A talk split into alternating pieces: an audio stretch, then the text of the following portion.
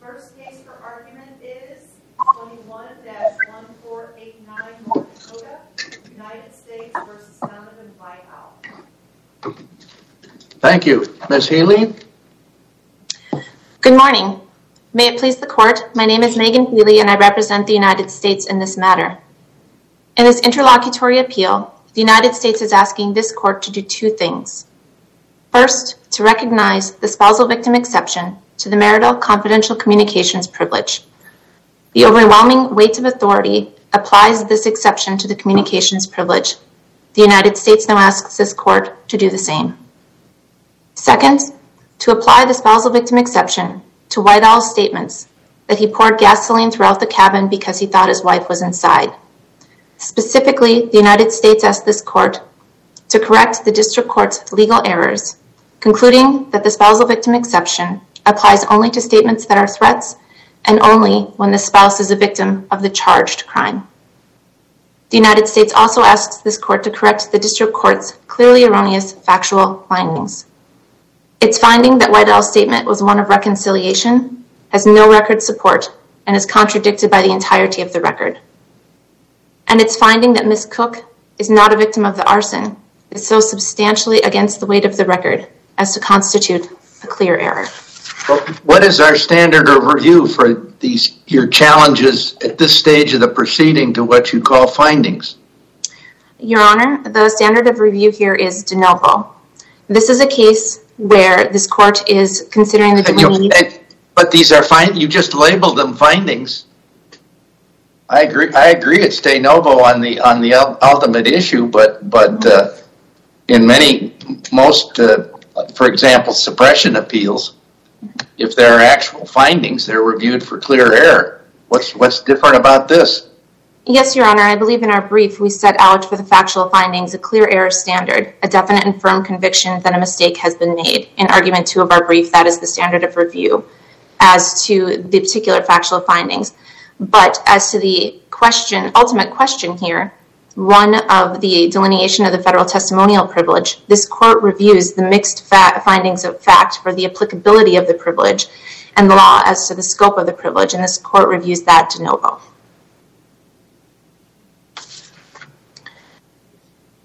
In this case, we're asking the court to consider the uh, application of a testimonial privilege. The presumption here is that the evidence comes in and testimonial privileges are construed narrowly.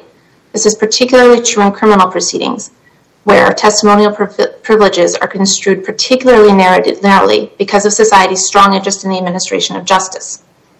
The district court here inverted these principles. It expansively interpreted interpreted the communications privilege by its exceedingly limited construction of the spousal victim exception. It did so in two ways. First, the district court concluded that the spousal victim exception does not apply to communications unless they are threats or are they themselves crimes. The United States has identified no authority limiting the spousal victim exception only to statements that are threats.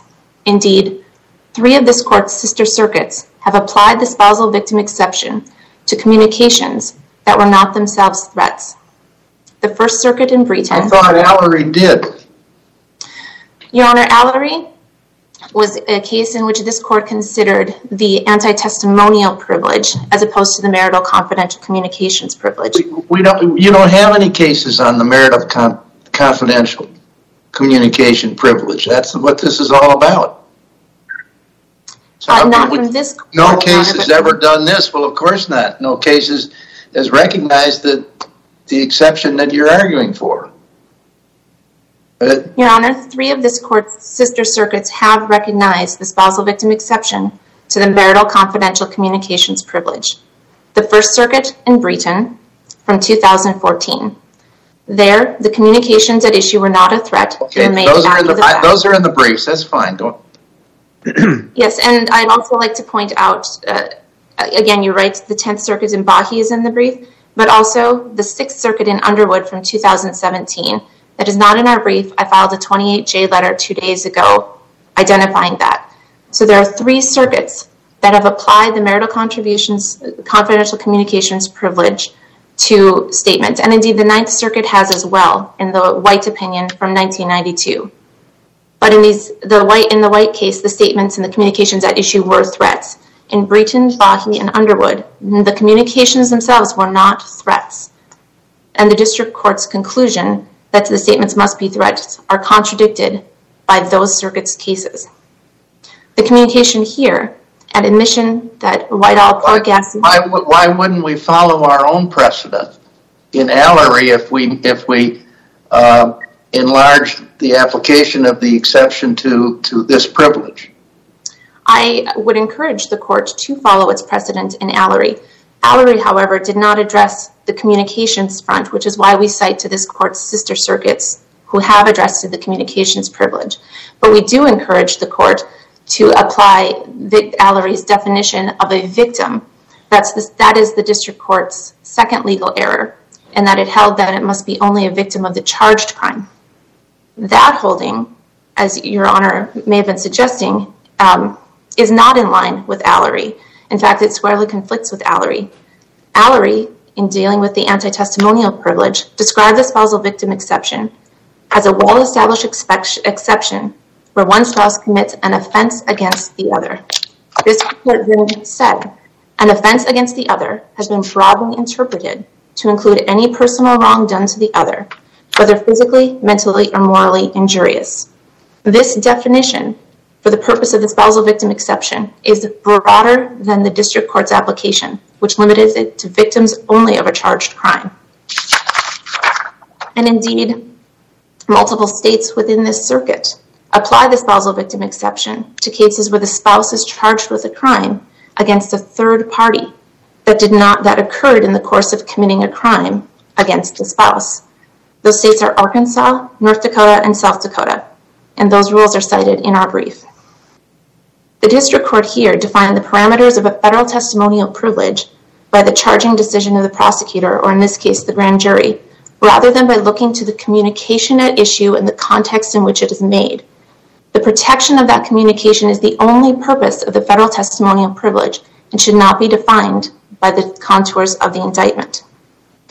And indeed, this court in Smith applied the spousal victim exception to a case in which the wife, who was the testifying spouse, was not the victim of the charged crime.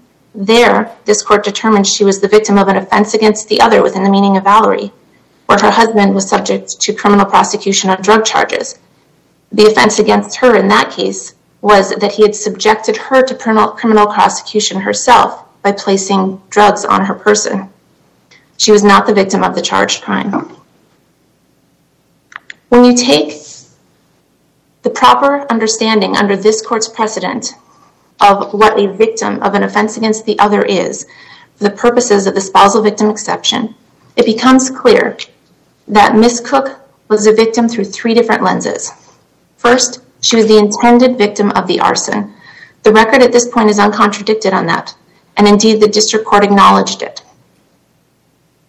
Second, she was the victim in an ongoing domestic violence crisis. We've covered the facts of this ongoing domestic violence crisis at length in our brief, and I won't repeat them all here. But she described a harrowing two days in which she was balancing White Owl's anger against her and her own fear and trying to stay alive. Indeed, as she told the agents in her first interview in the immediate aftermath of this experience, she just kept thinking he was going to kill me. And third, Ms. Cook is an actual victim of the arson. This is where we are asking this court to recognize the district court's clear error and to correct it. We've cited record citations in our brief for this point. There's an additional one that is not in our brief that I want to bring to the court's attention on this point. The defendant below, in his memorandum in support of his motion to suppress, which is document 60 at page 5, argued... Why do we have to get there if you're right about the other two aspects of victim? Your Honor, you don't have to get there. If you if we are correct about the other two, we're giving you three different lenses to look at, but we believe strongly that Ms. Cook is a victim through all three of the lenses. As to the one record citation that is not in our brief, document 60 at page 5, this is White Owl's memorandum in support of his motion to suppress. There he argued that he and Ms. Cook were tenants of Veronica Serdal's at the cabin, that they had lived there for a month and that in lieu of paying traditional rent, White Owl did work around the property. In light of these concessions from White Owl, it is clear that the district court's reliance on the fact that there were a few personal possessions in the property and that uh, Ms. Cook herself did not own the property was clear error in light of the uncontroverted question that she lived at the property. And indeed, in both of her recorded interviews, which are both in the record, Ms. Cook described that she had been living with White Owl in Mandaree with Cody Serdal until a couple days before the first interview.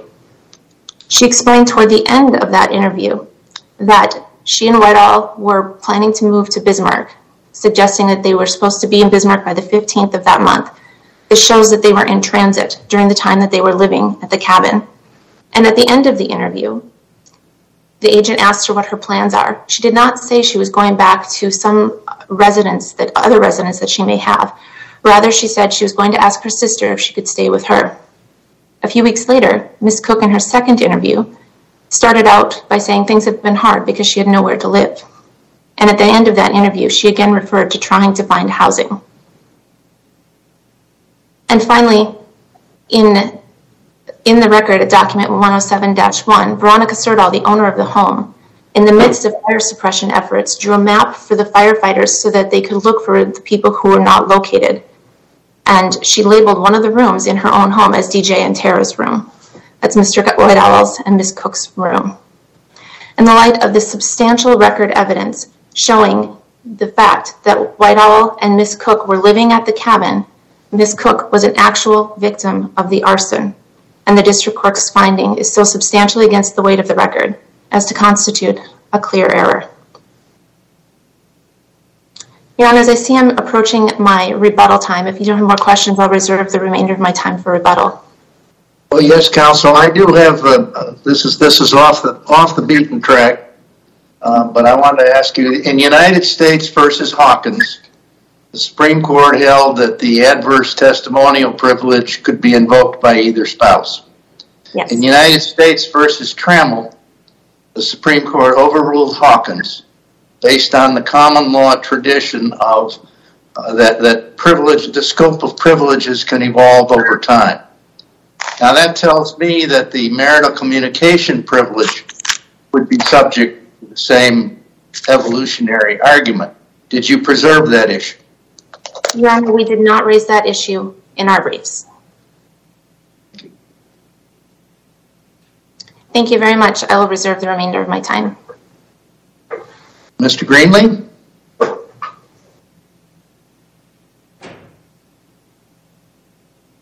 You're muted, counsel.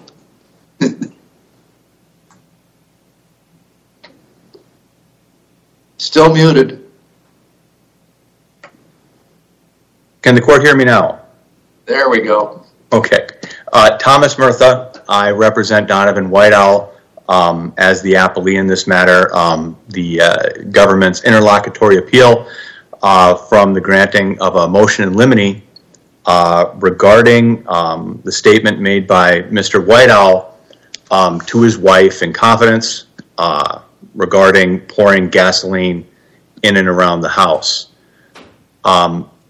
The district court originally pointed out that the court's role... What makes it confidential other than the remote location where it occurred?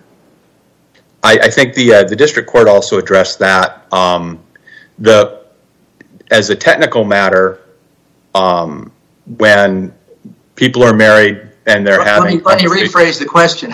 What's the standard for determining? What do we look at determine whether it was confidential? Just the judges... Just the judges.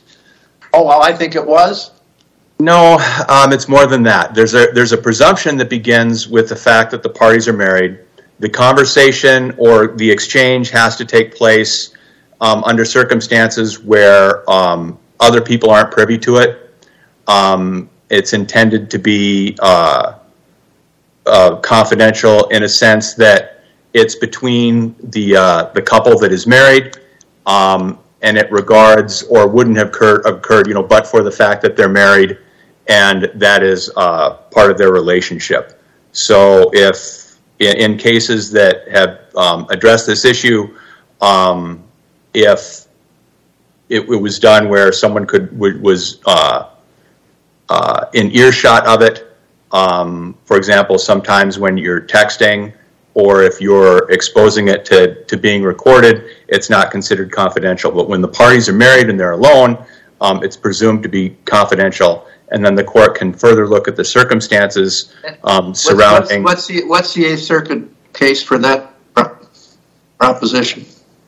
For which there's several there, Your Honor. I'm sorry. When the parties when the parties are, are married and alone, they're it's presumed to be confidential.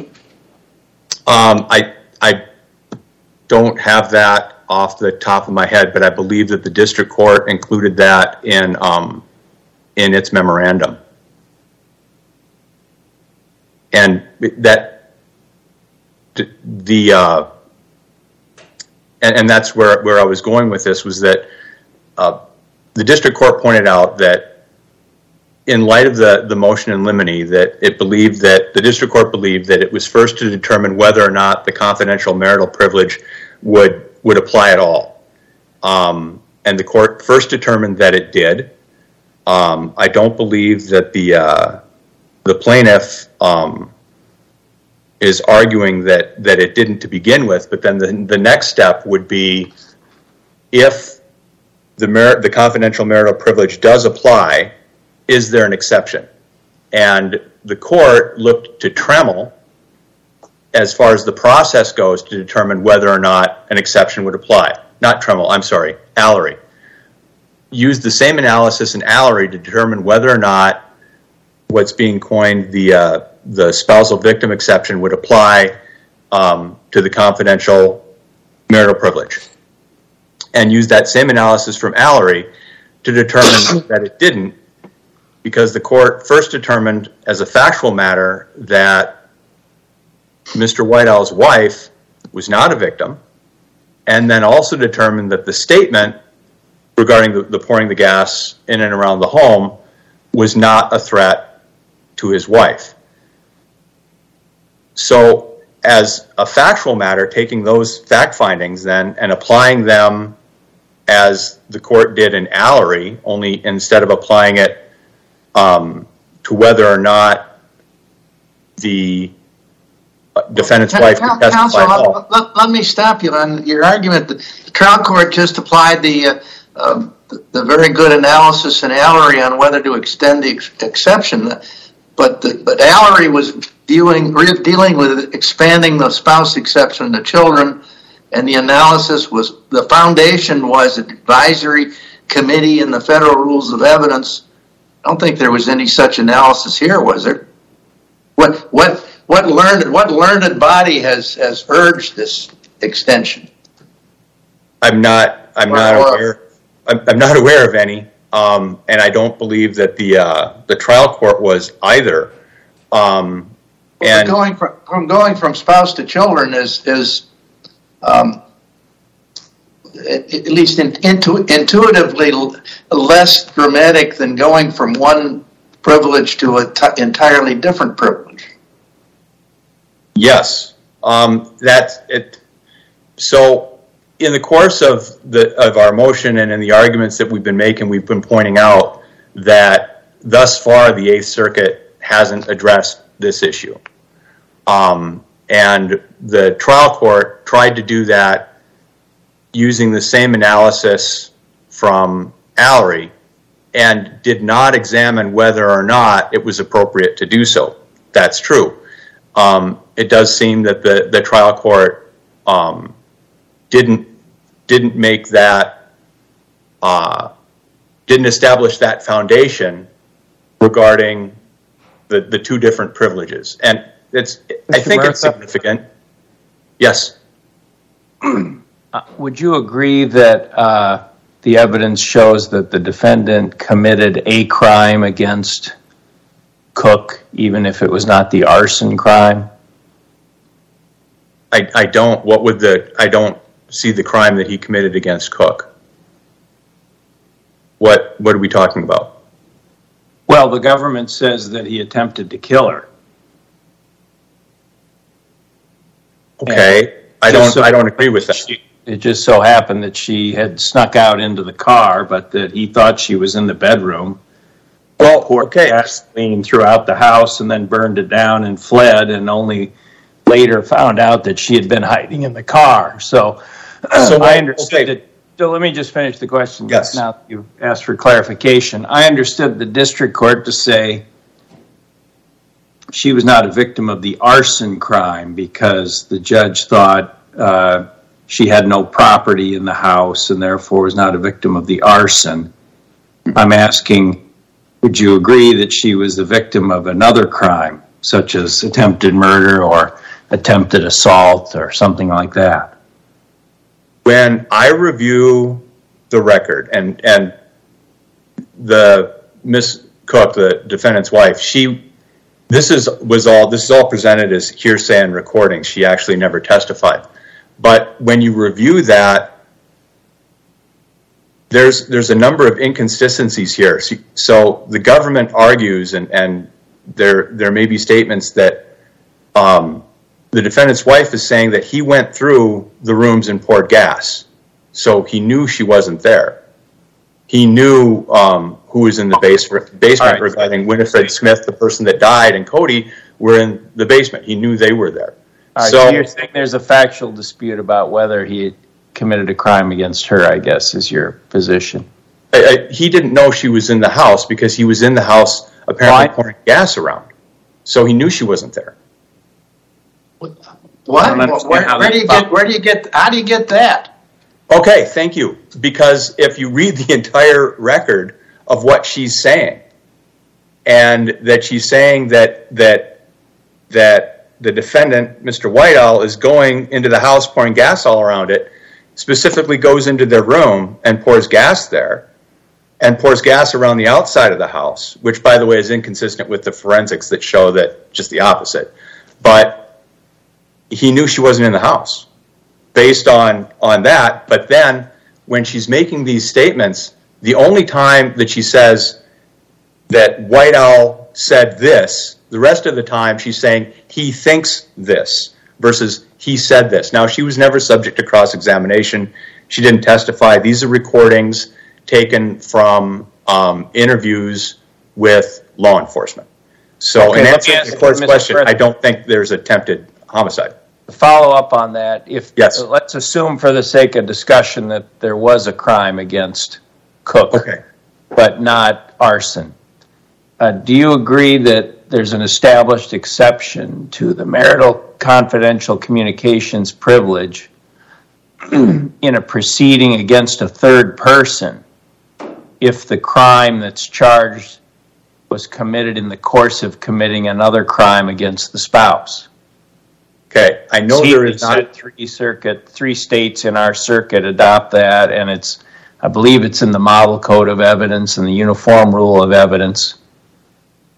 Do you have any dispute with, that being part of the common law?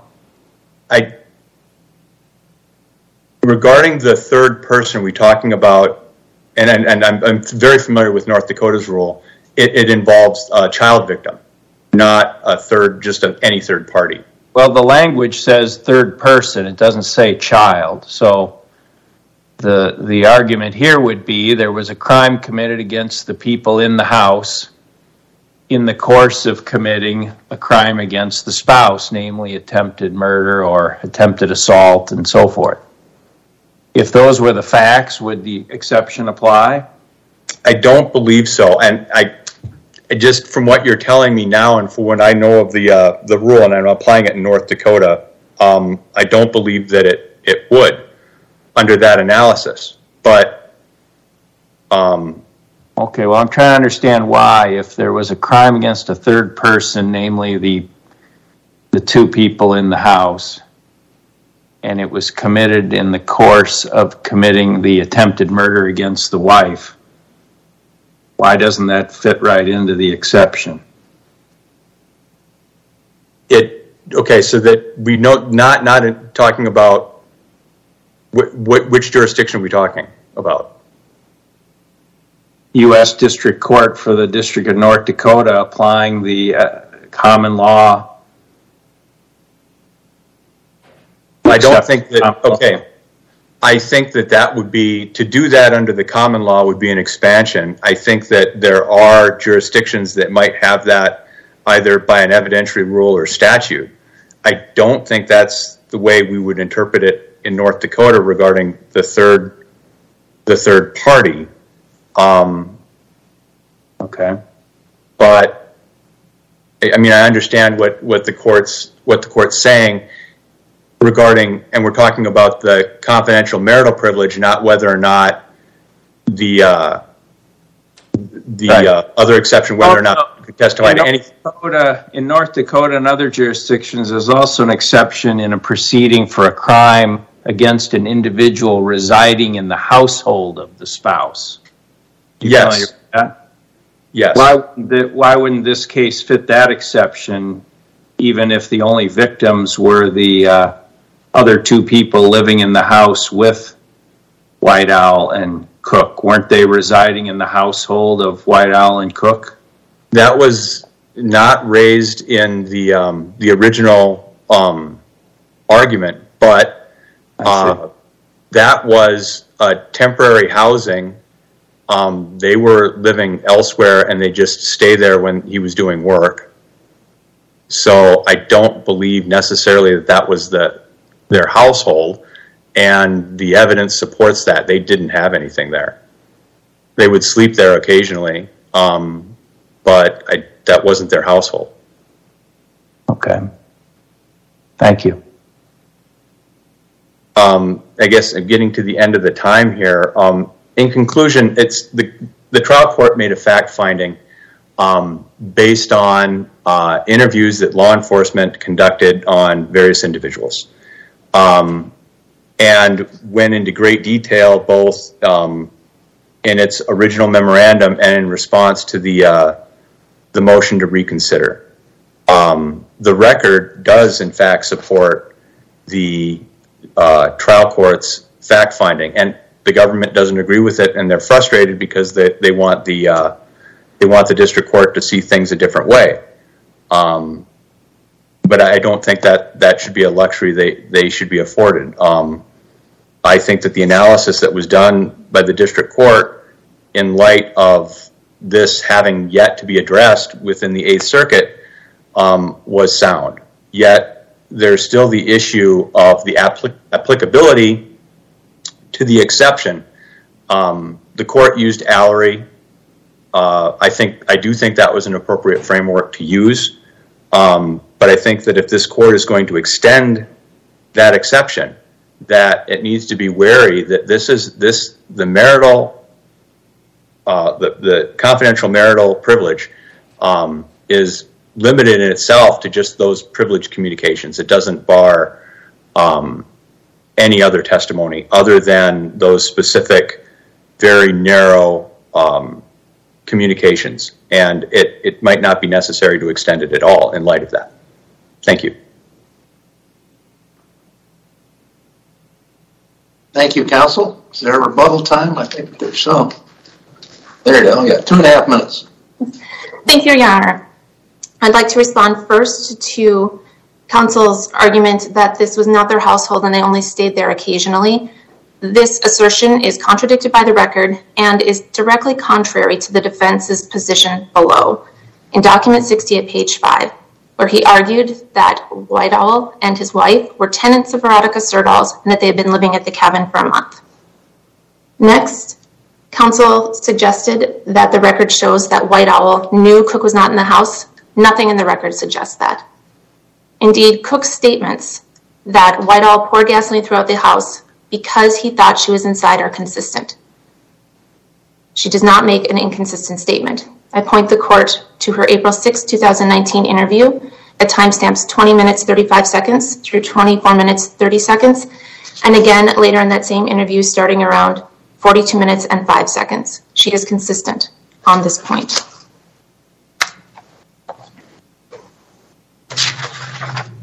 What about the, on the crime against the third person exception? I didn't see where the judge made any conclusion about whether there was a crime committed against Cook other than arson. Was that issue presented or? No, where Your did Honor. it that? It was not presented because of the way that the defense raised this issue. The defense argued in its motion in limine that the confidential communications privilege applied and the partners in crime exception did not apply. The United States argued that the spousal victim exception applied, and the defense's position was simply that the spousal victim exception does not apply. And so this issue was not squarely presented to the parties as to whether it was something beyond a victim or an intended victim of the arson. It didn't arise until the district court issued its ruling. Well, I don't understand why the government didn't argue the third person exception or the household exception in response to the motion in limine. And if it didn't, where does that leave us? Your Honor, as I said earlier, there are three lenses at least through which Ms. Cook is a victim. And we would argue that as the intended victim of the crime charged, as the actual victim, and as the victim in an ongoing domestic domestic violence crisis, the context of which is critical to understand the context in which the communication at issue was made.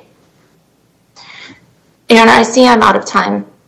I just end briefly by saying that the United States believes it would be unconscionable to permit a privilege grounded on promoting communications of love and trust between partners to prevent a spouse whom the defendant intended to and tried to kill from testifying against the perpetrator of such a crime as to his admissions of those acts. The United States respectfully asks this court to reverse the rulings of the district court. Thank you. Thank you, counsel. The case has been fully briefed and well argued, and we will take it under advisement.